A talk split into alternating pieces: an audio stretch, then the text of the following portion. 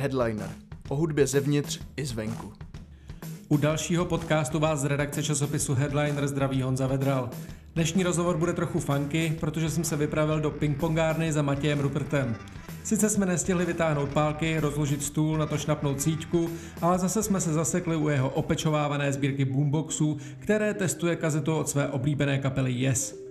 I když desáté album Monkey Business se jmenuje Freedom on Sale a společnosti i politiky má Matěj plnou hlavu až po zuby, bavili jsme se hlavně o hudbě. Matěj, já ti moc krát děkuji, že jsi na mě udělal čas, protože poslední čtyři dny, když jsem zapnul televizi, tak jsi tam byl. Takže, no teď, protože začal uh, ten seriál Hřebejkův a tam vždycky, když jsem zapnul televizi, tak, tak, uh, tak si tam byl. Uh, nicméně my jsme se potkali... Tak je v pohodě, bylo to včera a oni mě zastřelili hned v prvním dílu, takže buď v klidu.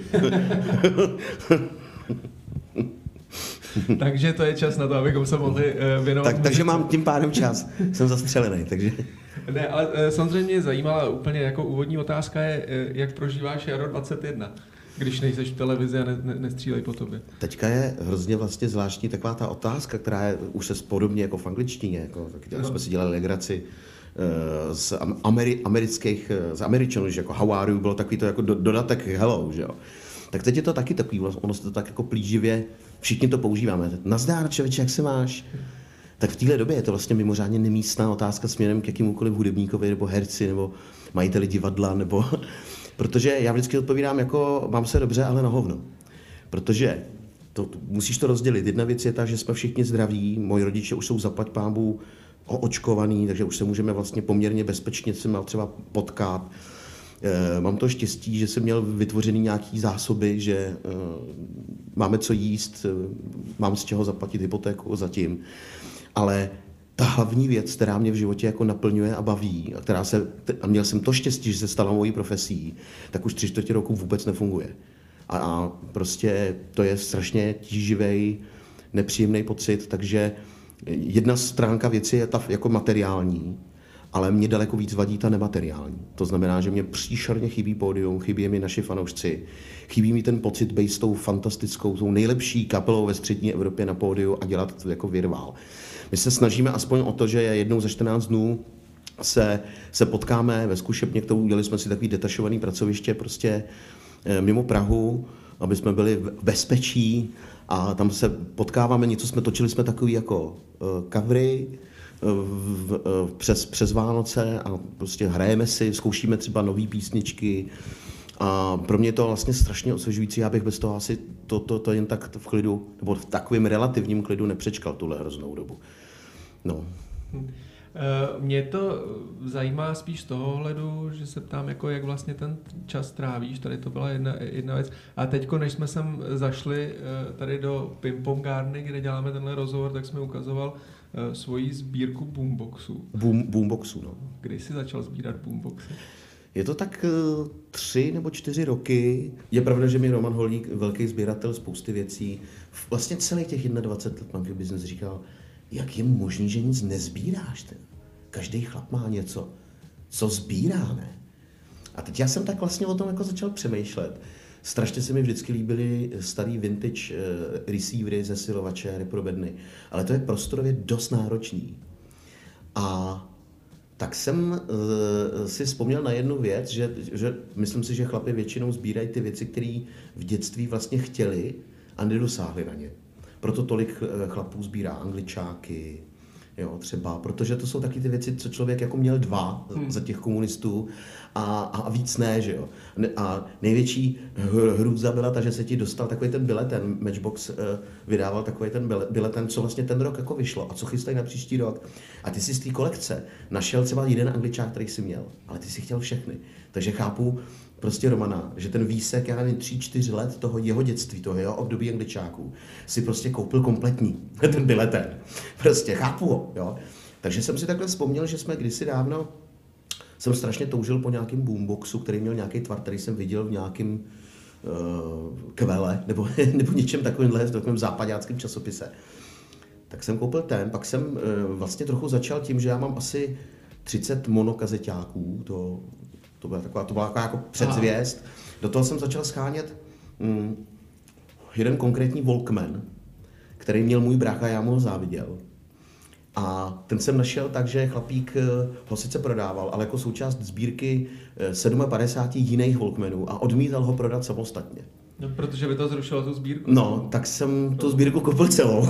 Aha. A uh, takže tady mám ještě 57 prostě Walkmanů a Roman mimo, mimochodem dal jeden nádherný vzácný kusek. Takže já tak jako, ale ta, ten, ty boomboxy jsou taková přesně ta věc, že když mi bylo těch jako 8, 9, tak brácha dostal, když se rodiče vrátili z nějaký velice eh, zřídkavý cesty do Rakouska, kde je pustili jenom samozřejmě je, aby, aby nezdrhli bez nás, bez dětí, eh, tak eh, my jsme tady byli jako vydíračka, to se to, tenkrát jako to komunisti dělali často. A tak přivezli bráchovi boombox Jenomže ten byl jenom jeho, že jo, já jsem na něho nesměl šáhat a tohle, a chtěl jsem ho. No a tak jsem se na to vzpomněl a tohle, a tak to jsem tak jako začal. Takže je to za, bratrská závist, jako na počátku. Trošku, no, nebo já jsem takhle začal eh, schánět jednu konkrétní hifi věž, kterou měl můj kamarád Jakub Švejda, ten ji dostal k Vánocům. Já jsem ten rok dostal k Vánocům ponožky a svetr. A to, a to bylo ještě, když, je ti prostě 14-15, tak ještě vlastně zůstává v tobě furt špetka toho dětství. Jo. A ty děti jsou vlastně často krutý, přímočarý a já doufám, že už nezávidím. A, jo, a vlastně se za to zpětně potom stydím, ale já jsem mu to fakt záviděl. Protože to byla jedna, jedna taková konkrétní, teď 1090 se jmenuje CA 1090 Technics a je to taková minivěž, eh, ale byla v té době nejkvalitnější minivěží, protože ten zesilovač měl furt ty prosvětlený VU metry, jo, a byl to sice jako už digitál, ale ještě s tím jako archaickým vintage prostě jako lookem. No tak už mám tři. protože to se vlastně nesmí dozvědět manželka. Ta manželka mě v tomhle tom trochu jako krotí. A je teda pravda, že samozřejmě v této kritické době jsem musel trošičku to sbírání jako utlumit, protože prostě některé ty boomboxy jsou docela drahý. Mám v oku teďka dva na Slovensku. Na Slovensku je jeden kolektor, od kterého jsem už dva boomboxy koupil. A má tam teda opravdu dva nádherný kusy, který bych hrozně chtěl, ale prostě mm, musím v této době myslet i trošičku jako pragmaticky. Všiml jsem si u, u té sbírky, že máš eh, tam jako, uh, máš tam kazetu Yes, kterou si říkal, že, mm. že je referenční pro tebe. Proč no. zrovna kazeta Yes je pro tebe referenční nahrávka, jak to hraje? Je to deska Big Generator uh, a já mám i hrozně oblíbenou tu desku, jaký nikdy nemůžu přijít na číslo. 902.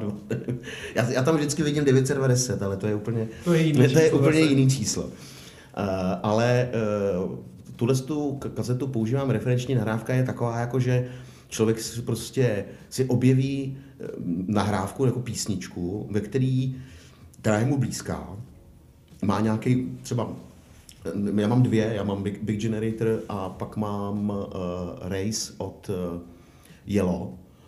Tam je zase strašně dobře jako slyšitelná, pokud máš kvalitní poslech. Uh, tak strašně dobře slyšitelný rozdělený stereo, protože tam, jak jezdí ty, ty závojáky, prostě, tak se to tak pěkně a je dobrý, když potom třeba jdeš vybírat receiver s reprobednama nebo jdeš zkoušet bedny, tak mít tu jednu nahrávku, kterou už vlastně znáš i tak, že se jako soustředíš na to, jaká je tam úroveň basů a prostě srovnáš si úroveň hlasitosti, srovnáš si úroveň nastavení e, basek, vejšek, středů, to tam je, e, na nulu a pustíš to nahrávku. A ona nějak hraje. A jakmile teda už musíš přidat basy, přidat středy nebo ubrat výšky, tak najednou si říkáš, aha, tak ten receiver má takový a takový charakter, bedny jsou takový a takový, aha, tyhle jsou trošku teplejší zvukově, tyhle jsou trošku ostřejší, tyhle by se teda tím pádem možná víc hodili třeba na eh, Motown zvuk, tyhle by se víc hodili třeba na moderní, eh, moderní zvuk a tak dále. A já mám nejradši takový jako univerzály, eh, což si myslím, že třeba já mám na špičkový bedny nahoře, Eh, od firmy JBL z roku 82 ty považuji za nejuniverzálnější a nejlepší bedny, co jsem jako slyšel. Myslím, bavíme se o HIFI, hmm. protože třeba studiový bedny je něco úplně jiného, že tam zase potřebuješ ideální bedny jsou ty pravdivý, takže, takže jako eh, ale mimochodem ty nejlepší studiové bedny bych si klidně doma hm, jako instaloval, ale stojí třeba půl milionu jedna. Tomu rozumím. Tyhle JBL stále 8 tisíc obě, což je jako fantastická kopie. Eh, na druhou stranu potom ve výsledku stejně se to poslouchá, musí se to poslechnout na těch eh, bílých sluchátkách o teplu, ne? Na tom to poslouchají pak všichni tu muziku.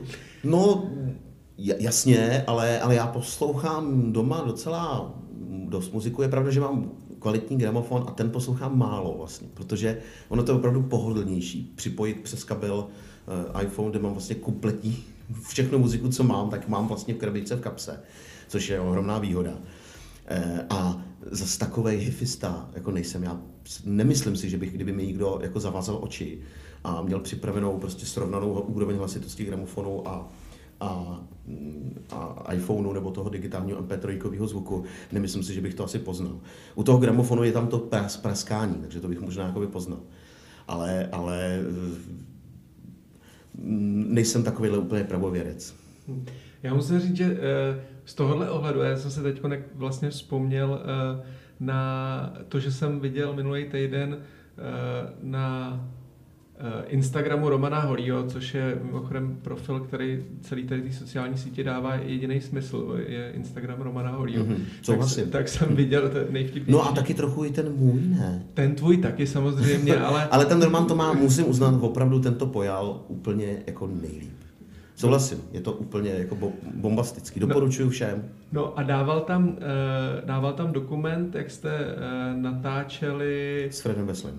S Fredem Veslem taky, ale s, s Glennem Hugesem, jak jste, jak, ano, jak jste, ano. Jak jste natáčeli.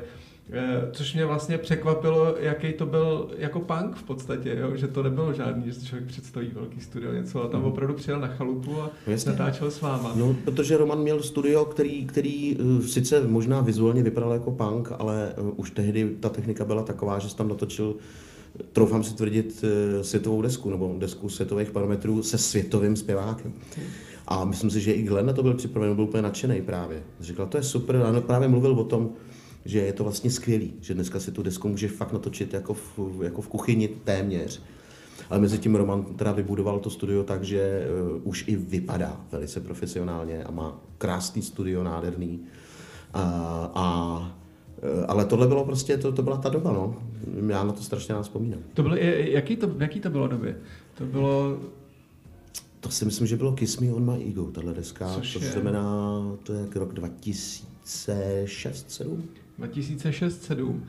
Mně vždycky vlastně na, Monkey, na, na Monkey Business přišlo uh, obdivuhodný už od první desky to, že jste právě uh, přemýšleli o té muzice v nějakém světovém kontextu, to znamená, že jste sem zvali, uh, nebo zvali jste muzikanty, aby vám hráli uh, na, na, na té muzice a vlastně jste se dostávali do konfrontace s hudbou, kterou, uh, kterou jste měli rádi, nebo máte mm-hmm. rádi. Uh, to mi přijde uh, fantastický. A zajímá mě, jak jsi to prožíval ty, jako tady ty setkání, ať už s Fredem Veslem nebo, nebo s tím Glenem. Neuvěřitelně. Tak eh, ještě ono to bylo tak, že my jsme často toho hosta vlastně pozvali přesně v ten, do, v ten moment, kdy třeba jsem ho já vlastně objevil, protože já jsem byl, kromě teda Ondry Brouska, nejmladší, spoustou věcí absolutně nepolíbený. Ještě furt s těma mladickýma trochu předsudečkama. Jo. Takže třeba hard rock, který jsem sice poslouchal jako mladý, jsem poslouchal Purple a Stony a eh, tak jsem najednou, že člověk najednou si jako v úzovkách objeví tu svoji muziku, ne tu, co má táta na, na kazetách a začne malinko opovrhovat tou, jo. A Roman byl vždycky ten člověk, který říkal, hele, ono je jako vlastně úplně jedno, jako jaký jako žánr ta muzika je. Ale ty, když se jako objevíš v tom žánru to nejlepší, tak, tak zjistíš, že i metla, která tě prostě v tuhle chvíli vůbec nebaví, může být prostě fantastická. Jako. Takže já jsem v té době absolutně třeba opovrhoval Uriah Heep, ale on mi pustil písničku Fallen Angel, já to považuji za jednu z nejkrásnějších písniček na světě. Nebo že mi někdo bude, že mi, kdyby mi někdo tehdy řekl, že prostě budu na uh, koncertě Whitesnake se slzama v očích poslouchat fantastický zpěv a říkat si, to je neuvěřitelně dobrá kapela, tak si pomyslím, že je blázen. Eh, takže třeba Glena já jsem vlastně neznal, protože jsem ho znal spíš jako basáka uh, Deep Purple, protože jsem Come Taste the Band neznal, tu desku. Jsem prostě znal nějaký dvě, tři, který teda zrovna poslouchal, když si teda táta, já jsem je poslouchal a na těch hrál Glenn na, na basu hmm. a nespíval, nebo zpíval vokály. A vidíš to, jak dlouho mi bylo jako zatajeno, jak fantastický zpěvák to je. Takže takže to byly vlastně euforie, protože člověk jako zaprvé teda poznal úžasného člověka, zároveň ho často za týden vezl z Budapešti autem do Bohdašic na chalupu, jako, což je jako fakt zvláštní. A úplně ne- neuvěřitelně se to protlo, když jsme oslovili Ashleyho Slatera, Protože to byl zrovna ten člověk, kterýho já jsem měl vlastně toho svého objeveného. Protože Hmm. Freak Power byla pro mě opravdu nesmírně za, zásadní kapela, která mě definitivně nasměrovala úplně jiným směrem.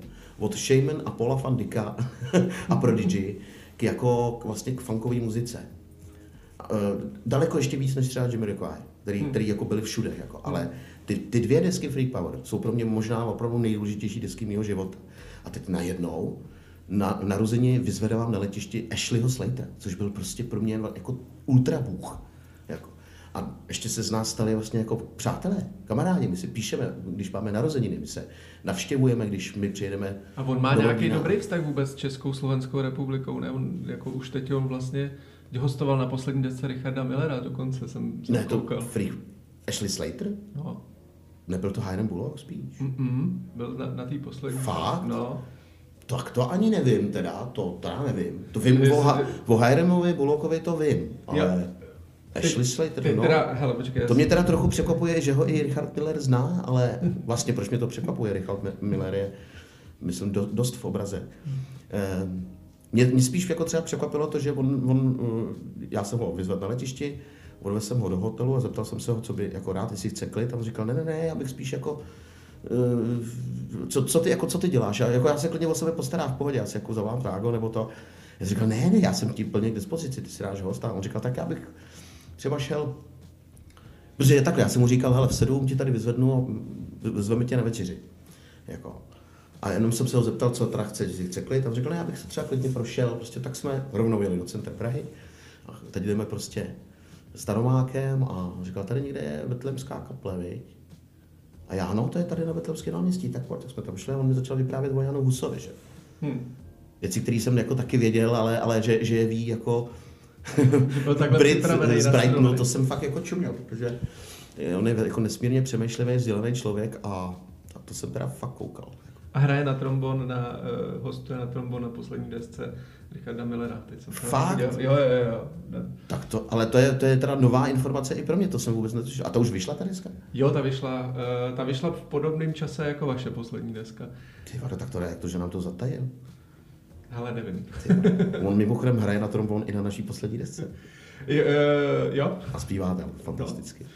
Hele, eh, chci se dostat k vaší poslední desce a akorát ještě, když jsme se bavili, eh, když jsme se bavili o Glennu Hughesovi, mě tam ještě zaujal takový moment právě z tady toho starého videa, jak eh, on tam stojí s tím eh, papírem v ruce, zřejmě s textem písničky a u toho mikrofonu a říká, jako pojďme to udělat, eh, pojďme to udělat komerční, pojďme to udělat let's do it com- což člověka takhle od eh, vlastně hard rockový i- ikony překvapí, takovýhle přístup.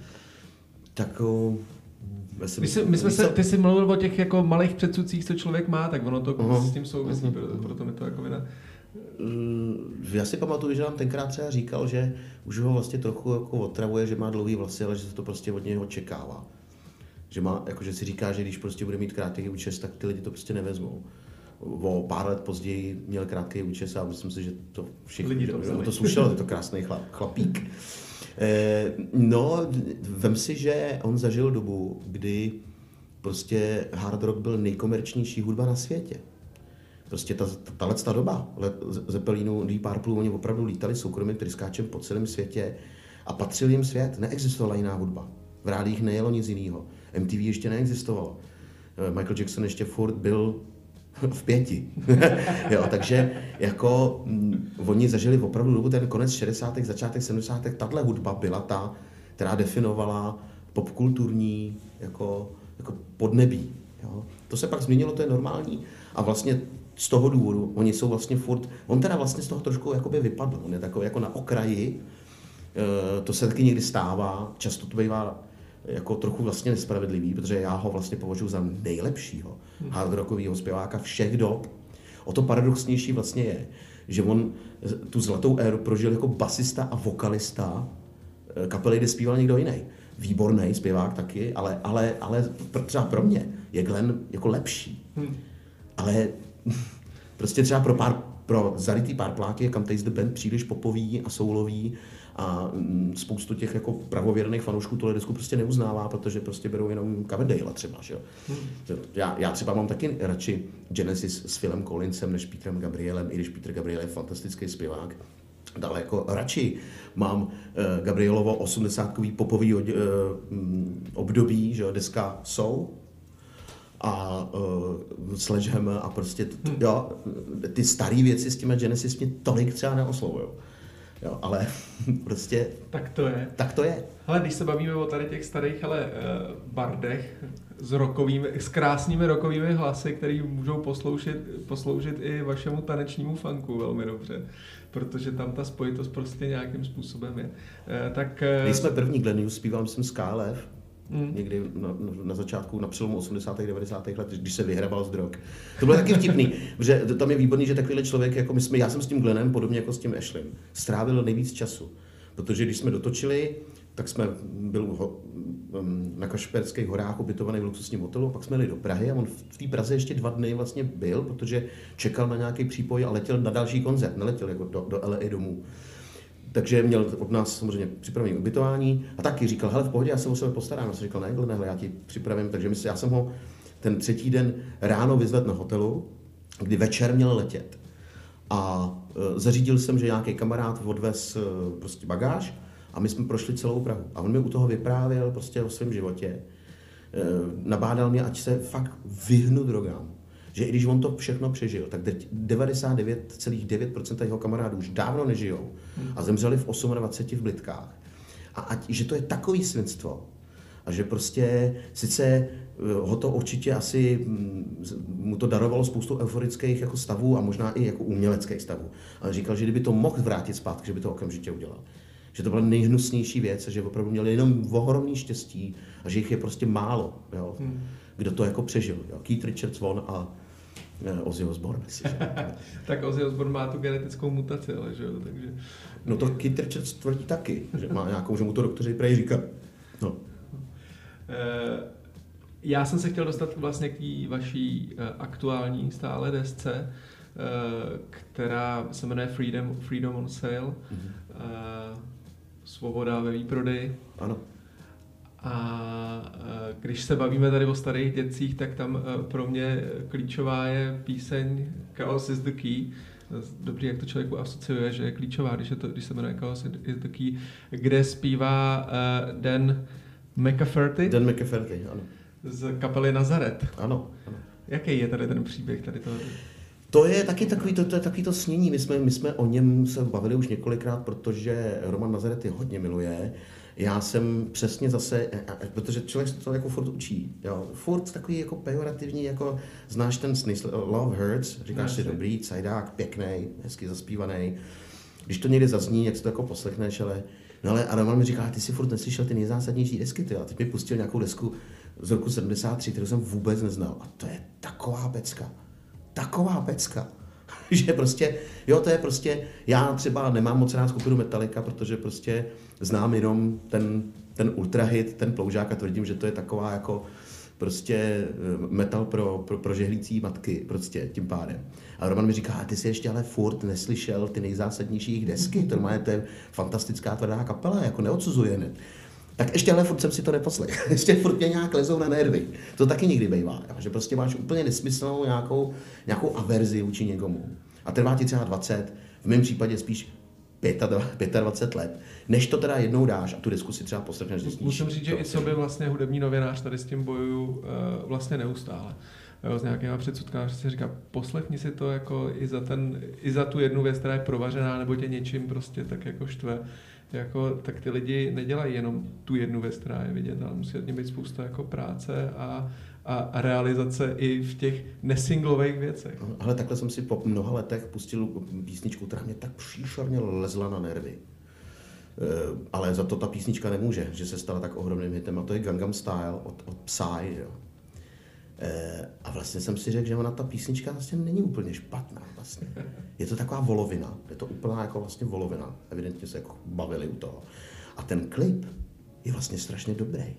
Takže já jsem to nikdy, ten, ten klip, já jsem to od, jako odmítal, jsem na to, jako když jako... To bylo to všude, no. Bylo to prostě všude a ten člověk, to je taky taková ta tam, jak, jako nepůjdeš s tím proudem, že jo. Ten Václav Klaus to musí mít strašně těžký v tomhle. Být jako za každou cenu proti, jako jo. Ty, jako, jo. Takže jsem si to dál musel vlastně říct, že to, to jako není vlastně úplně špatná věc. A takhle jsem třeba už dřív to měl s písničkou uh, No a teď mi to vypadalo, jak se jmenuje takový ten zrzavý kluk uh, s, s Luperem. Uh, Ed Sheeran. Ed Sheeran, takový ten nejslavnější hit dva roky zpátky. Já, já a taky to, to všude, všude to furt hrálo. A mě to jako chvilku lezlo na nervy. A pak jsem si řekl, počkej, a ještě jsem si tu písničku ani jednou vlastně pořádně neposlech. Tak jsem si ji doma pustil na bedně, zjistil jsem, že to je úplně vynikající, jako dobře, dobře složená komerční popová písnička. Že to je prostě dobrý. Hmm. Že on výborně zpívá, absolutně fantasticky frázuje a že to je prostě, prostě dobrý. Nebo Bruno Mars, to je to samý. Prostě si tak dlouho říkáš, že je to takové prostě, to prostě Mm, a, a, a rebíčko, co tě má chytnout za srdíčko, a pak zjistíš, že to je vlastně strašně... Mě teda t, u, u Bruno Marze dost vadí, že eh, nevím teda, jestli to je přiznaný, jo. Eh, jestli to je přiznaný, jak je to fajn, protože on, jako, to, to, to je taková krádež, to je krádež jako tisíciletí. Protože to, on, on, ale zase na druhou stranu, tím pádem on vykradl to nejlepšího vlastně ze tří lidí, který já nejvíc miluju z Prince, z Michaela Jacksona a ze Stevie Wondera. A udělal z toho takovou lepenici, tam jsou normálně fragmenty, že tam celý, celá dechová sekce z konkrétní písničky Michaela Jacksona třeba. Jo, opravdu jako to slyšíš. Ale ono to je možná schválně. A to už je tribut, ne? V tomhle... No právě. A třeba ta poslední věc, kterou teďka udělal s tím, s tím bubeníkem, to je úplně skvělý. Ale, ale to, to se tak prostě, to se přece v té tvorbě stane. Já než, než jsem měl na tady ten rozhovor, tak jsem se díval na klip, jehož jsi režisérem, Uh, one boy, one girl? no, no, ne, to spíš režíroval Pavel Mrázek. Já jsem střihal ten klip a tak jsme tak, jako to byla taková, on, on, on tak trochu režíroval i jako Prachář. To byla taková společná práce, ale to, ten nápad vymyslel Pavel a režisér, za režiséra považuji Pavla. A ta, to je písnička, která mě pokaždé, když se rozezní, eh, tak já si vzpomenu na hříšný tanec. Prostě tam je... Fakt? No tam úplně mi přijde, že tam jsou ono to, to není, že by to bylo, že by byly použitý eh, jakoby pasáže z toho, ale normálně tam je eh, tam, Nálada, zvuk, to sekvencu, zvuk, to, to, zvuk, no, možná. asi jo, asi jo, a i ta melodie mi tam prostě, já tam slyším jenom tam, čekám to, když až... takhle o tom přemýšlím, tak mě spíš napadá uh, třeba Night Rider. Taky ten... Ale, ale ne. Hele, já si myslím, že ne, jako my, ale hlavně Roman tady ty písničky skládá, tak Eh, jakmile má pocit, že to je něčemu podobnému, tak jde okamžitě jinou cestou. Jako schválně až. Hm. Dokonce to někdy může být vlastně i to, že, že si člověk řekne, sakra, to je tak nádherná, přímočará vlastně věc. To už bychom konečně mohli být třeba trochu ještě víc úspěšný, nebo úspěšný, a, a, ale člověk si řekne, to nemůžeme dát, protože ty, teď ten román má ještě tu vlastně, vlastně ne chybu, že jo, ale jak on té muziky zná tolik, tak on jako, on řekne, to je podobný, a teď řekne jméno kapely a písničku a to nikdo nezná, že jo, ale on to prostě nedá. Jako. No, je to Takže pro něj tom svět strašně těžký, jako no, se, no, aby to nebylo něčemu no, jak, jako no, no. úplně... Ale já se za to třeba strašně právě jako cením, že my se prostě snažíme jako velice být, být uh, originální, si myslím. Nebo taky, ale ty můžeš použít věc, která jakoby je, uh, dejme tomu běžnější, a ty ale ozvláštníš něčím jiným. Jo? Takže, takže třeba Do It je vlastně takový. I, I v kapele byly takový hlasy, že to je takový dost vlastně jako R&B, jako vlastně. Ale, ten, ale s tím textem to dostalo ale úplně jiný, jiný, jiný, jiný vlastně příběh. Jakože někdy, my jsme to takhle dělali vždycky, že jo. Že Piece of My Life by opravdu asi každý udělal o lásce, že jo. A my jsme to udělali o bezstarostnosti mýho tehdy momentálního okamžiku, že jsem bydlel u rodičů, máma mi prala a vlastně jsem neměl vůbec žádný starosti. že jo? Nebo My Friends, že jo? to je taky, taky jako dejme tomu přímočarejší jako rádiový hit. A je o tom, že mi chlap, eh, kamarádi opíchali manželku. Že? Je to prostě jako, my prostě jsme vždycky tohle se snažili, když už teda třeba v hudbě jsme se dotkli něčeho tradičnějšího, tak jsme se snažili to zvrátit eh, tím textem. A to si myslím, že je ale dobře. Eh, pro mě jedna z nejpodivuhodnějších věcí vaší kapely je přesto, že zpíváte v angličtině, tak eh, jste vlastně se snažíte být, nebo z tý, řekněme z toho mainstreamu, nebo z popu, do kterého bez zesporu patříte, tak jste vlastně nejvíc reagujete na dění kolem sebe a opravdu vycházíte z reálného života. Hmm. Jak, jak teď vznikaly ty texty na tu, na, na tu poslední desku? Oni vznikaly, uh, jakoby me- mechanismus byl velmi podobný jako u těch desek předtím, ale stala se zásadní změna a to je to, že celé, všechny ty texty až na jeden napsal Pavel Mrázek sám už. Ono už to začalo na Bedtime for Gentlemen, kde Pavel vlastně napsal si tři nebo čtyři texty. A takže, ten, ten, takže vlastně ten mechanismus začal tak, že my si sedneme, já, Roman Pavel, e, i trochu s Terezou, a řekneme si, o čem ty písničky by mohly být. A, a pak, pak to vlastně Vrátě jakoby napsal, nebo seděl s náma Vrátě, ale teď už tam ten Vrátě s náma neseděl. A e, napsal to přímo Pavel. A Vrátě byl výborný, je to skvělý angličtinář, ale trochu na škodu bylo to, že vlastně není muzikant, to znamená, on vlastně úplně ne, ne, jakoby neuměl ctít to, že e, ta věta nemůže mít o slovo víc, než se vejde hmm. do toho demáče. E, a má pro něho to třeba mělo nějakou zvukomalbu, ale potom, když to zpíváš, tak to tu zvukomalbu třeba ztratí na mikrofonu. Takže jedna věc je, že Pavel je muzikant, má rytmus, tak. A pak je e, další důležitá věc a to je to, že je vlastně úplně v tom a že vzhledem k tomu, že je opravdu jako velká většina těch nápadů o tom, o čem ta písnička má být, vycházela z Pavla, tak je vlastně ideální, když to dělá on. Hmm. Takže e, to je ta zásadní změna. A další věc je ta, že tím, že Pavel vlastně není jako vlastně doktor angličtiny, jako, jako, jako je Vrátě Šlapák, tak se mu jako zúžilo pole těch slov, i když se občas snažil najít nějaký jako obrat, který by byl zajímavý. A myslím si, že ty texty se tím pádem staly vlastně daleko přímo čeřejší. Byť jsou o, o tématech, které třeba nejsou tak tradiční, tak jsou ale jako po, pokládaný daleko tradičnějšíma slovama. Což má za následek to, že já vlastně poprvé opravdu perfektně rozumím tomu, co zpívám. Protože já jsem často opravdu to slovo neznal, který mi vrátil do toho textu napsal. Musel jsem si ho našet, najít ve slovníku, ale za dva, za dva měsíce už jsem nevěděl, co to slovo vlastně znamená. A. Ale takhle to vím přesně, co to znamená. No a jaký jsou teda témata uh, monkey business teď? Já tam cítím furt takovou jako krizi mužství a odcházejícího z, eh, jakoby světa? No, to je trošku složitější. Říkáš správně jednu věc, že my uh, jako reagujeme na, na dění kolem nás. To si myslím, že by ale měl dělat vlastně každý člověk, nejenom hudebník. Prostě mm, není nám lhostejný, co se kolem nás děje ve společnosti. Zároveň, to, to víme vždycky, my jsme nikdy nechtěli být jako, uh, jako tepaví nebo angažovaní. Nebo my jenom uh, nějak vyjadřujeme náš pohled na, ten, na, na tu věc. A nikomu neříkáme, že to má být tak nebo tak. Prostě to je náš pohled na věc. A ještě před deseti lety jsme dělali texty daleko bezstarostnější, protože ta společenská situace nebyla tak vážná.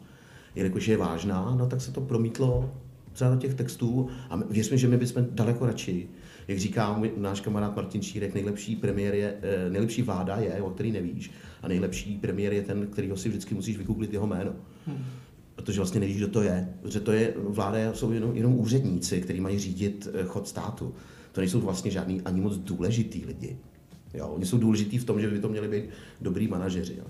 Ale toto já ne, ne, nemusíme sem vůbec táhat politiku, protože tohle se netýká politiky jako takový. Ta politika je jenom jakoby konkrétní vyřeznutí toho společenského, dejme tomu, problému.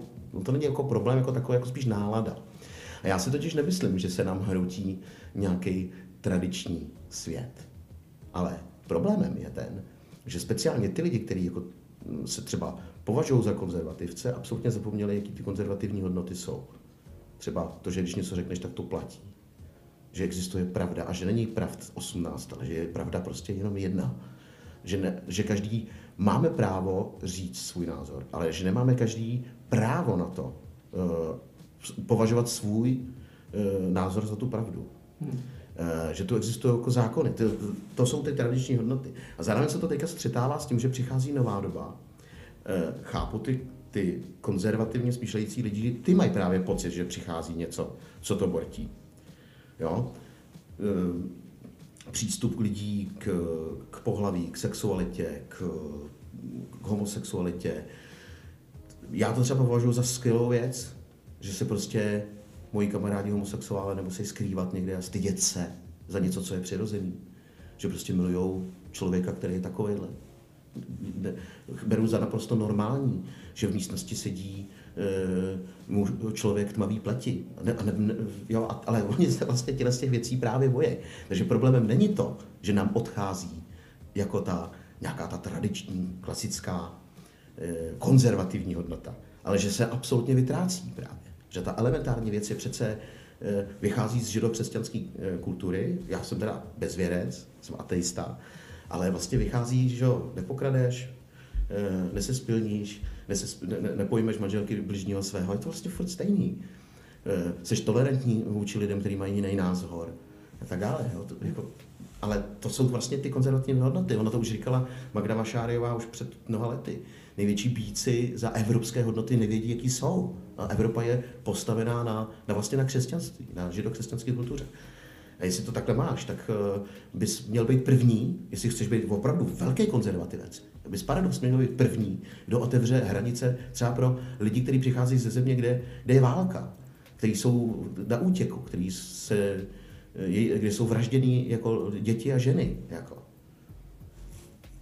Zároveň je dobrý být u toho bezřetný, to jako s tím všichni souhlasíme. Takže je to jako zvláštní. Já jsem myslel tu otázku ne úplně takhle politicky, s mm-hmm. s tebou vůbec jako souhlasem, to bychom si tady jako přitakávali, jo. Mm-hmm. Ale e, vlastně, e, když jsme mluvili o písnice jako Chaos is the Key, tam, tam mluvíš jako tam zpíváš jako... Uh, Believe in chaos, chaos is the key. Přesně tak. Věřme v chaos, chaos. A probuď, no v sobě, tak, probuď v sobě jakoby tu, nebo nech mluvit tu divokou stránku, jako toho divocha v no. sobě. A tady to. Spíš jsem mluvil eh, o tady tom, jako nějaký třeba přehnaný sebekontrole a... a... No, to, to, no ale to je to vlastně hravá věc, hmm. že jo? To je, to je jako, to je, to je vlastně žertovní, jo? ale zároveň Eh, jako pod Prahově. Já mám rád, já sám mám rád tenhle druh humoru, který je vtipný a zároveň jako trochu znepokojící. Jo? To, to, to je i do it. Jo? No do it je úplně, protože klipem tam. ten klip je úplně no, jako no, to, hele, kdyby, si, kdyby, si popsal, kdyby si popsal ten klip jako někomu jenom slovama, eh, bez té no. vizuální a audio stránky, tak si řekne, jako, jako vážně? To poslední, co by to jako, mělo že střílá, střílíš po politicích? Ale, ale, ale on tam nikdo po politicích nestřílí. Ale... Já to vím, že ne. No. Hele, tam jsem byl režisérem já a uznávám, že jsem možná udělal jednu režijní chybu. Že na tom konci jsem měl přidat o jeden záběr na ty kuličky do airsoftové zbraně víc. Aby teda bylo opravdu jako jasný. Já jsem to považoval, že to je všem jasný. To je zase, to je nadsázka. Ten klip je o tom, že chlapovi z chodu okolností u sledování nějakých, nějakého politického pořadu, kde vystupují politici, najednou dojde, že má jeho syn zítra narozeniny a on ještě pro něho nemá žádný dárek. A protože už je to kluk, který na to má věk, tak jako každý kluk chce vzduchovku, tak jde do krámu a koupí mu airsoftovou odstřelovačku. Protože ji ale zrovna neprodávali s, s, s tlumičem, takže každý kluk chce mít k tomu ještě tlumič, tak mu v dílně vyrobí tlumič. A když jde eh, z toho krámu, tak se posadí u Pražského hradu a řekne si, jak, jak, jak se vlastně přes ten kukr kouká a úplně náhodou se přes něj koukne, ježiš, to je pěkný, to ten kluk bude mít jako krásnou zbraň. A že se omylem zrovna kouknul na Pražský hrad, je, je jako náhoda. Nebo na, nebo na úřad vlády. No, je to náhoda, ale, ale eh, je to i nějaká, nějaký komentář, ne? To už nechám na diváku. Každý jsme se někdy určitě dostali do situace, že máš tři piva a řekneš si, já bych ho nejradši zabil. Ale protože jsme slušní lidi, tak to neuděláme. A protože jsme třeba na rozdíl od prezidenta republiky slušní lidi, tak to neříkáme ani veřejně. Hmm. Že ten by střílel novináře, že jo? Vás. No to jo, dá se hyeny. A mimochodem, on, tyhle ty věci, samozřejmě, jedna věc je, nejsme jako oni. Já jsem teďka dělal rozhovor na podcast pana senátora Lásky. A on tam výborně, když jsme se dostali na tohleto téma, říkal, jako nejsme jako oni. A mě potom napadla věc, která mě jako zamrzela, že jsem neřekl v tom podcastu jako, jako odpověď na tuhle věc. Nejsme jako oni, má ale určitý hranice. Takže například, naprosto perfektní uplatnění, nejsme jako oni, přivedl Václav Havel v listopadu 89. Což znamená, ne, nebudeme kopat do toho, kdo je na kolenou. To je mi bytostně vlastní. To znamená, komunistický režim prohrál. A my místo toho, aby jsme šli cestou do Mucka, že prostě postřílíme 2,5 tisíce hodnostářů komunistické strany a, my, a určitě polovina z nich vlastně budou takový ty, co sice byli ve straně, ale nic špatného neudělali. Takže to odnese spoustu vlastně nevinných lidí. Tak jsme šli radši cestou sametovou, že se s tím, že, že prostě řekneme, je tady svoboda, tady mír pro nás, pro všechny. Pojďme žít líp v téhle zemi. To, že to potom má za následek to, že komunisti po x letech znovu vystrkují růžky, protože jsou to prostě hanební panchajtí, je jako jiná věc. Já to nelituju. Já si myslím, že to byla správná cesta. Ale v momentě, kdy máš být, nebejt jako oni vůči zlu, který právě převládá, tak si myslím, že tady to neplatí. Bojujme se zlem všemi prostředky. To taky podepisuju, co k tomu říct. Takže v podstatě eh, prezident republiky mi dává biankošek, že o něm můžu mluvit prostě. Já to ale neudělám, protože já jsem na rozdíl od něho slušně vychovaný člověk. Rychle od toho pryč, jo. Pojďme k Hele, my máme pojďme teďka v neděli, No, 18. super. svůj první vlastní streamovaný koncert. Jmenuje se to Stream Like a Dream. Na ticket uh, streamu je to od 21.00. Já se na to moc těším a po koncertě ještě budeme taky tak, to možná tak trochu zaniká informace. Po koncertě ještě budeme četovat s našimi fanouškama, kteří se na ten koncert budou dívat. Budete četovat, že budete naživo mluvit? Oni nás uvidějí, my uvidíme nějakou obrazovku, aspoň takhle předpokládám, že to technicky bude udělané, tam nám budou psát nějaký vzkazy se jménem ideálně, my na ně budeme reagovat, můžou se nás ptát na co chtějí.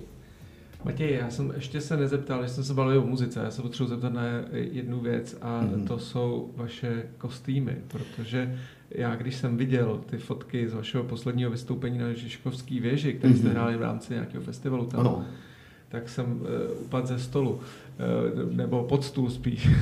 Dobrý, ne? stolu, jsem nebyl na stole. to jsou Ale naše asi nej, nejlepší kostýmy, člověče. J- jak tady to vzniká, tady, tady ta složka eh, vašeho Hele, hele, působení? my, my teďka samozřejmě taky trochu, tím, jak se bohužel nehraje, eh, tak tyhle ty kostýmy jsme měli už asi před 6 lety nebo před pěti. Takže občas vytáhneme kostýmy staršího data, který všichni máme v našich šatnicích. A tyhle kostýmy vznikly úplně vlastně tak, že tam jsme trošku kradli, chma, chmatácí, že Roman Holý si vzpomněl, nebo Pavel Mrázek, nevím kdo, si vzpomněl na rozhovor s Buci Collinsem, vynikajícím basistou, zpěvákem, funkovým, eh, z roku asi 88, někde v americké televizi. A on měl bundu, takovýhle křiváka, který měl napůl sovětská vlajka, napůl americká. Což jako od Černocha v Americe v roce 88 nám přišlo teda nesmírně jak chytrý. Hmm. Jo, ta bipolarita toho, tý, z toho současného světa, studená válka, to, to, to, no, jo, jako- dejte si to, je to strašně jako zábavný člověk. A on to nějak nekomentoval, on ji prostě jenom měl. Tam my vlastně děláme to samý. A teď ale to byla náhoda. To začalo před těma 6-7 lety, nebo možná je to díl dokonce.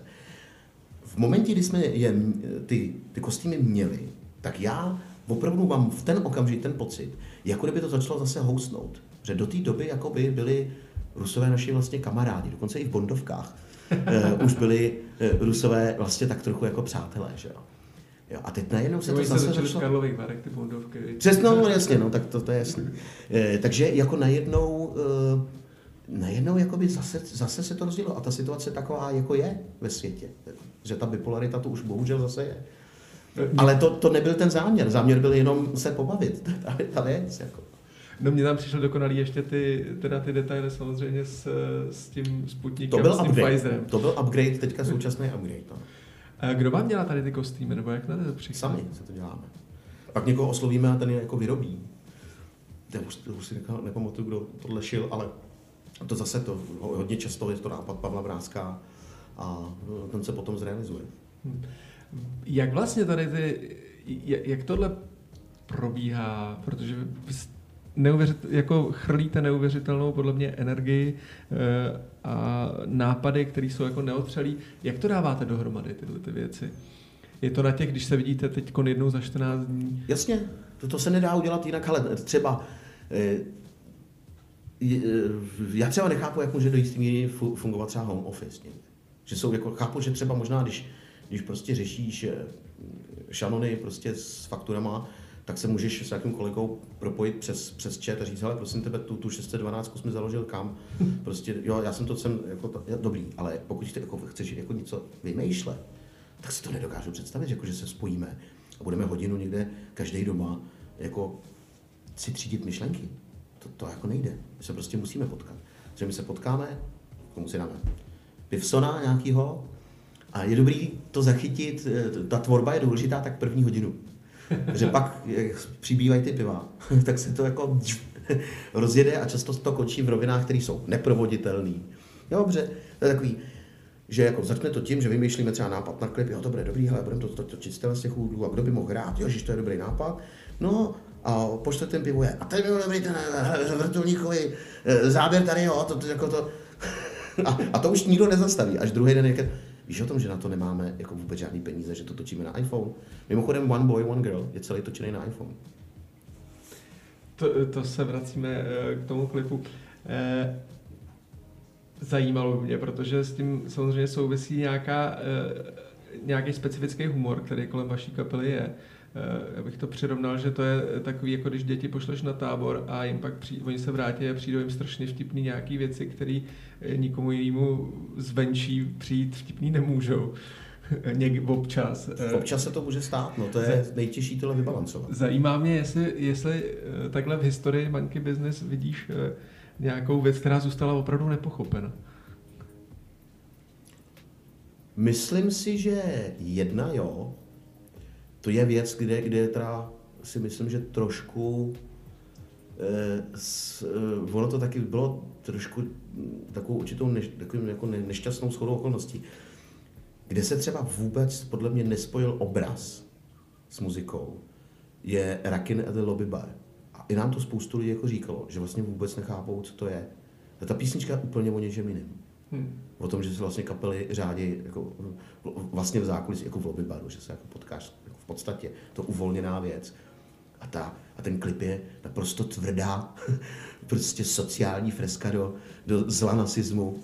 jako, a končí to tím, že repery zmátíme prostě a, a pálíme jim prsty prostě e, jako, jako partizáni. To je úplně jako úplně odjinut. Jako.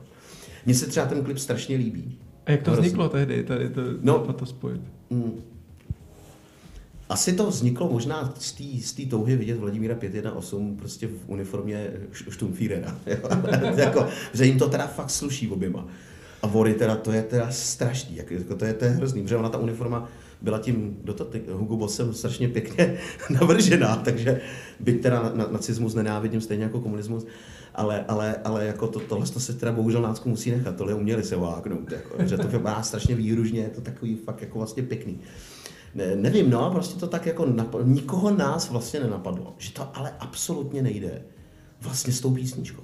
Vůbec. Že ten obraz se jako rytmicky, to nastříhaný, to do rytmu, dobrý, ale je to vůbec, jako ta nálada je úplně jiná. To je jako docela tíží, ono se nám právě i docela dobře na, vlastně podařilo natočit. Jo, tohle, kdyby bylo natočený na Piece of My Life, nebo na Do It, tak je to super, je to úplně perfektní. Ale, ale na tuhle písničku, Jo, to, to jsme přesně měli udělat to, tam se vlastně to, jak to obracíme, obrátilo proti nám. to překombinovali. No. Hele, uh, už si povídáme dlouho, takže mám tu, tak jako byla eh, ta první otázka, kterou si po, uh, označil za nevhodnou a neslušnou v dnešní době, tak mám uh, takovou i na závěr. A to je, co teďkon, no jasně, co teďkon, co teďkon chystáš, nebo co, co ti čeká? Tak Budeme mít v neděli stream, stream Like a Dream, na to se hrozně těším a Máme v plánu další videoklip, ten nemá ještě úplně konkrétní jako scénář, ale už na to připravujeme, ten, ten je závislý na takový jedný jako technické věci, nechci to prozrazovat moc, která je ve výrobě. E, takže určitě chceme dělat další klip, protože to je vlastně jako smysluplná činnost teďka. Jo, když to vymyslíš dobře, samozřejmě nemáme na to ani Vindru teďka, protože ta kapela prostě ne, ne, nemá žádný příjmy, ale tak se to snažíme dělat třeba na dovolený, jako ten mhm. poslední klip One Boy One Girl jsme natočili s Pavlem Ráskem na dovolený, hmm. kam shodou okolností jako prchařil s náma. No tak jsem vytáhl, eh, prostě Pavel Mrázek měl jednoduchý nápad, jsme ho tam prostě natočili.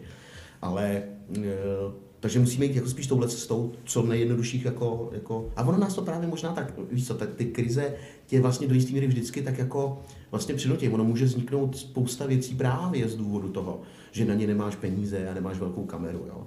E, jak se jmenoval taky ten horor Millennium, Záhada Blairwitch třeba. Záhada Blairwitch, to, to, to stálo asi 5000 dolarů a to zbořilo všechny jako hitparády a největší nepo, jako poměr cena výkon, to vydělala nevím kolik, snad desítek milionů dolarů ten film. Takže ona, ona ta, jako ten, ten, ten šramlík toho, toho, jako těch, toho ne, těch neprostředků ti může jako pomoct. Stejně jako si myslím, že, nám, že nás dost, dost třeba často motivovalo, když jsme měli jako deadline třeba na desku, že jako, když je ta doba zlá, tak jako člověk si říká, jako dělá, teď si ještě říká, čeště, to by tam bylo dobrý tohle, tohle, tohle, ale jako dobrý mít nějaký datum, kdy to musíš odevzdat, aby teda, teda teďka, ježiš, to musíme teda dodělat, že jsi jako pod nějakým tlakem. Ale hezký bylo mimochodem u Freedom on Sale, že to tak jako, to byla podle mě jako nejrychleji udělaná naše deska vlastně. Za prvé jsme teda na to opravdu měli čas jenom na to. Hmm. Jakoby Roman udělal vlastně strašně rychle ty písničky, tím, jak vlastně do toho vstoupil ten Pavel, takže Pavel vlastně strašně rychle napsal ty texty. A jak jsme jakoby nic nedělali, tak jsme to vlastně jako udělali. A, a zároveň si myslím, že jsme strašně toužili právě něco dělat. Že to bylo i v to, na tom znát, že jsme já jsem tentokrát měl hodně takový pocit, i když první deska vznikla tak, že jsme opravdu dva měsíce seděli ve studiu, to byla ještě doba zlaté éry, kdy nám prostě firma zaplatila na dva měsíce studio, to je, to je deska z sci-fi. Ale že jsme takhle nebyli, protože už máme každý svoje rodiny, já žijeme každý jinde, já žiju v Praze, Pavel Mrázek v Hroudnici, Roman v Sušici, ale měl jsem takový ten krásný, takový ten potměšilej pocit toho speklenectví, že to jako kujem, že nám jde o nějakou fakt věc. To nám šlo jako vždycky, ale tady to bylo nějaký ještě za, zaťatější. Hmm. Já musím říct, že tady to e, možná zjednodušení toho, e, možná i těch slov a, a, a všeho, že na mě to teda zafungovalo velmi dobře, že tu, tu desku, desátou desku mimochodem, Monkey Business, to vše taky jako výročí. gratuluji. Děkujeme. Je za co. Takže že ji považuji opravdu za, za takový návrat možná na ty začátky, co se týče té tý nálady, která z té tvorby jde. Protože tu předchozí desku vaší, to já jsem třeba jako nedal, protože tam byly nějaký ty muzikálové melodie a tak a říkám, to, to, no, už, tak to už bylo to nevadí, tak prostě... krásný český slovo přepíčený. Fakt, no tak to, to nevadí, jdi do prdele. ale, že, ale to chci tomu říct, že, že tady ta, uh, to, že to vzniklo možná rychle a to, že ty texty byly takový jako přímočařejší, uh, mm-hmm. nebo to, že, že možná to byl ten výsledek, proč to na mě jako na posluchače takhle působilo. Jsem rád, já si myslím taky. Já si myslím, že uh, Freedom on Sale je naše nejlepší deska. Já, se, já to sice tvrdím vždycky o každý. Ne, ale tak to musí říkat každý muzikant, protože přece nenatočí. No pokud to neříká, tak protože to, přece nenatočí čemu vydává. No právě, desku než dřív, jako tak kravina. Ale tohle je opravdu jako, já to říkám ve spoustě rozhovorech, já uh, si myslím, jako kdyby, uh, se, se, nevím, Roman byl, psal vždycky fantastické písničky. Jo. Jako, pro mě třeba Roman nemá odpad, kde cokoliv mi pustí, Eh, tak je to geniální. Teďka dělá svoji vlastní desku. To je úplně výborná. To se jako máš na co těšit. To je Já se na ní těším velmi. Dokonalý, to je skvělý. Teď, ale opravdu bere poslední rok, rok vlastně už to začalo těma jarama, vlastně tou jar, jar, jarovskou deskou, která byla taková hodně dobře přijatá, hodně to nastartovalo jarům koncerty a tak jako to, tak už tam to nějak začalo takový jakýsi, ještě nějaký vedlejší pramínek se ještě objevil, nějaký s takovou jako fakt nesmírně živou vodou. A já si myslím, že Roman teďka zažívá ne, neuvěřitelně plodný skladatelský období, fantastický. Budeme se těšit, až bude nějaká další deska a samozřejmě... Jediná věc, která mě mrzí na tom, že jsem součástí Monkey Business, je, že nemůžu být tím pádem fanouškem Monkey Business. A tak můžeš... Ale já jsem i tak. tak, eh, tak eh, můžeš to sledovat, když má třeba Tereza solo, ne? Tak si můžeš... Ano, ano, to je právě ta věc. Já jsem, další věc, kterou jsem říkal v rozhovorech, ale eh, každý jsme do jisté míry jaják, že? Zpěváci si myslím, že možná k tomu inkludujeme ještě o trošku víc. Jo, že když seš jako exhibicionista na pódiu, tak musíš zákonit trochu malinko sebevzlíživosti v sobě mít. Já se snažím jí trochu brzdit. Bohužel na to sedativa neexistují nějaký, ale tak snažím se, snažím se, snažím se. Takže vždycky, když potom člověk poslouchá tu desku, tak si tak jako vlastně prostě poslouchá hlavně sebe protože si říká, tady to se mi podařilo, tady to je jako hezký místo, tady jsem dal pěkný feel a tohle. Ale já jsem tuhle desku po tom, co jsme ji vydali, slyšel nejvíckrát ze všech těch desek. A, na, a několikrát jsem se přistihl, že to poslouchám komplexně. A že když zpívá Tereza uh, třeba uh, tu, uh, tu její písničku hlavní, Compass Point, Compass Point tak, uh, tak já jsem tak na ní hrdý, tak pišnej, to je tak nádherně zaspívaný, to je tak špičkově nafrázovaný, to je prostě tak skvělá věc. Jako. nebo ten chaos prostě, jak ta tam Tereza zpívá taky úžasně, jako všude tam všude zpívá skvěle. Já jsem fakt hrdý a pišnej na to, že jsem součástí téhle kapely. Já tady musím říct, že pro mě posluchačsky uh, taky vlastně tady to je, to, tady ta deska je hodně uh, o Tereze pro mhm. mě a dosahuje tam opravdu jako úplně s takovou samozřejmostí takových jako mm. pěveckých výkonů, že jsem, no. že, že jsem čuměl. Což si myslím, že je další věc eh, u Monkey Business, že ty věci tam jsou uh, přirozeně a velmi organicky, že vám tam jako hostuje velká řada světových hráčů, že jo, uh, ale ne, že by nějak vyčnívali, to, to jsou prostě součást toho celku, mm-hmm. což, se mi, co, což, což pro mě působí už od začátku monkey business jako velmi vzácně a No, pro, protože jako člověk by si mohl myslet, že my prostě tam si pozveme zahraničního zpěváka a ne, některý, některý to možná klidně udělá jenom kvůli penězům, že tak jako hmm. z, z, konkrétně v této době, proč ne? Jenomže já si myslím, že ty lidi by to kvůli penězům nedělali. Oni si na to, to nějaký rád řeknou, to tak, jako, tak to na světě má být, že za všechno se platí. I za muziku, že? tak je to jejich práce. ale, že jo? ale, ale e, naše touha není být ten headhunter, který, který má to jméno teda na obalu, jako including a featuring. Ale my chceme, aby ta písnička tím pádem dostala, jako, aby jsme rostli každá zkušenost s takovýmhle člověkem, který vedle tebe stojí, nebo případně teda v případě Dana McCarthyho nestojí, protože on to natočil samozřejmě v Londýně, hmm. nebo v Dublinu, protože no, nemohl jsem přicestovat a tak dále. To, to, to vzniklo na jaře loňského roku eh, tak eh, je ohromnou vlastně zkušeností. Jo. Ty, jako, ty, ty rosteš ale ne tím, že to jméno je na obalu, ale tím, že jsi s tím člověkem prostě byl, že s ním zpíváš v jedné písničce. Roste do jisté míry taky trochu tvoje sebevědomí, snad ne ego, protože to bych, ego je, ego je, ne, to je prevíra, ego, ego je, o tom vlastně hodně mimochodem, o tomhle tom hodně přemýšlím, že jako Kiss Me On My Ego je hmm. název jedné desky, jo, ne, ne náhodou, protože tohle to nás hodně, jako to je, často se nás lidi ptají, jak, jak je možný, že spolu držíte 21 let eh, v přátelské atmosféře. Je to právě tím, že si myslím, že se všichni snažíme naše ega eh, umět ovládat, a ne, aby ego ovládalo nás. Hmm. To už byla asi čtvrtá věta, kterou by ten rozhovor mohl skončit a ty furt se ještě furt, něco ptáš. Ne, no ale ptej se. Ne, už se ptát nebudu. děkuji moc krát. Já taky moc krát děkuji. Z redakce časopisu Headliner se s vámi loučí Honza Vedral. Nezapomeňte si stáhnout naši aplikaci a přečíst aktuální číslo. A brzy se budu těšit u dalšího podcastového rozhovoru Headliner.cz.